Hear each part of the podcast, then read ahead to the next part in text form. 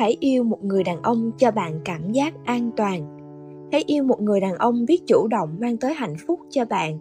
Hôm nay, cô bạn tôi chính thức chia tay người đàn ông đã ở bên cạnh cô ấy 3 năm.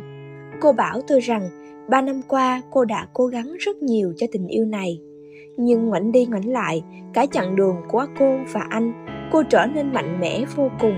Còn anh thì vẫn vô ưu như hồi bắt đầu yêu cô nhận ra, hóa ra chỉ có một mình cô là cố gắng. Trước khi chia tay, cô có nói với anh rằng, em chưa từng có cảm giác an toàn khi ở bên cạnh anh. Anh kia thắc mắc hỏi lại, thế nào là an toàn? Vì anh đã cố gắng làm theo những điều mà em muốn. Khi cô ấy ốm, anh mua thuốc. Anh hỏi thăm, cô ấy bảo anh đưa đến một nơi nào đó, anh sẵn sàng đáp ứng. Cô ấy muốn mua gì? Cô ấy nói, anh sẽ thực hiện. Đúng là anh là một người đàn ông tốt nhưng anh à anh dần quen việc chỉ làm theo những gì cô ấy yêu cầu. Anh trở nên bị động trong mọi tình huống. Những hôm cô ấy buồn, cô ấy trống rỗng, cô ấy phải đối diện với những cảm xúc trong chênh không thể nói thành lời. Cô ấy không yêu cầu gì cả, chỉ cần anh tự tìm đến và mang cho cô ấy một chỗ dựa, một cái ôm. Nhất định, cô gái nào cũng mong chờ một sự chủ động, ấm áp để tin tưởng, chứ không phải là một lời yêu cầu và thực hiện như một cái máy sau dần khi cô ấy im lặng, anh cũng im lặng.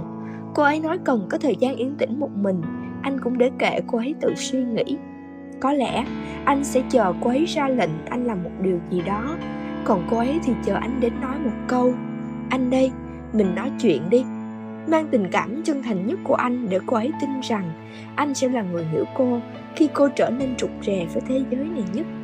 Đó là lý do cô chưa từng có cảm giác an toàn cho dù anh sống chết thừa nhận là anh yêu cô, nhưng không ít một lần cô băn khoăn tự hỏi. Những lúc giận dỗi, cô im lặng, anh cũng im lặng.